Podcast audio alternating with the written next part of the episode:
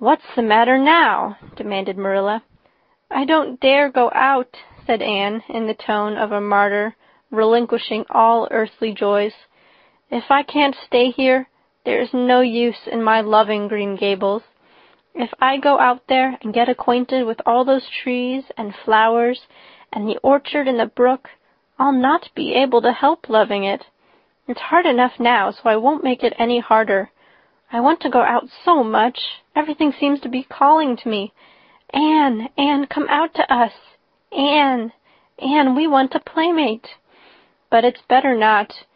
There is no use in loving things if you have to be torn from them, is there? And it's so hard to keep from loving things, isn't it? That was why I was so glad when I thought I was going to live here.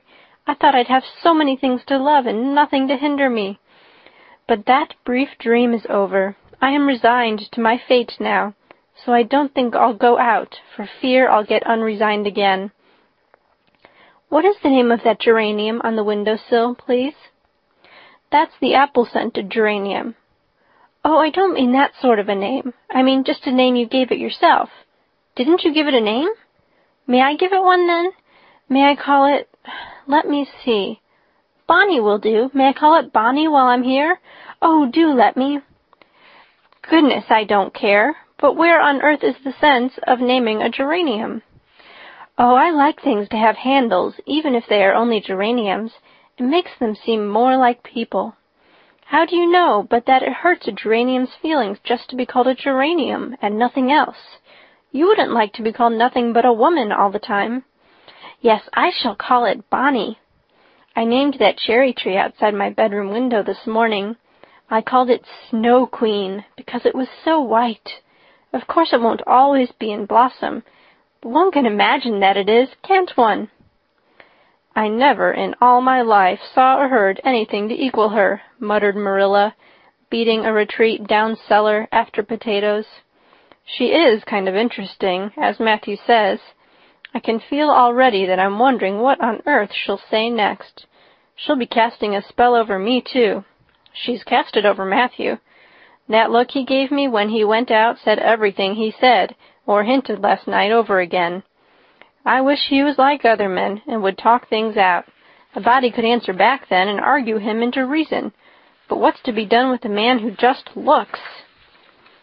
Anne had relapsed into reverie with her chin in her hands and her eyes on the sky, when Marilla returned from her cellar pilgrimage. There Marilla left her until the early dinner was on the table. I suppose I can have the mare and buggy this afternoon, Matthew, said Marilla. Matthew nodded and looked wistfully at Anne. Marilla intercepted the look and said grimly, I'm going to drive over to White Sands and settle this thing. I'll take Anne with me, and Mrs. Spencer will probably make arrangements to send her back to Nova Scotia at once. I'll set your tea out for you, and I'll be home in time to milk the cows. Still Matthew said nothing, and Marilla had a sense of having wasted words and breath. There is nothing more aggravating than a man who won't talk back, unless it is a woman who won't. Matthew hitched the sorrel into the buggy in due time, and Marilla and Anne set off. Matthew opened the yard gate for them, and as they drove slowly through, he said, to nobody in particular, as it seemed, Little Jerry Buote from the creek was here this morning, and I told him I guessed I'd hire him for the summer.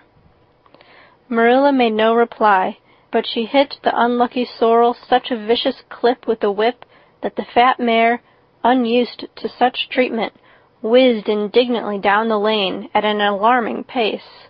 Marilla looked back once as the buggy bounced along and saw that aggravating Matthew leaning over the gate, looking wistfully after them.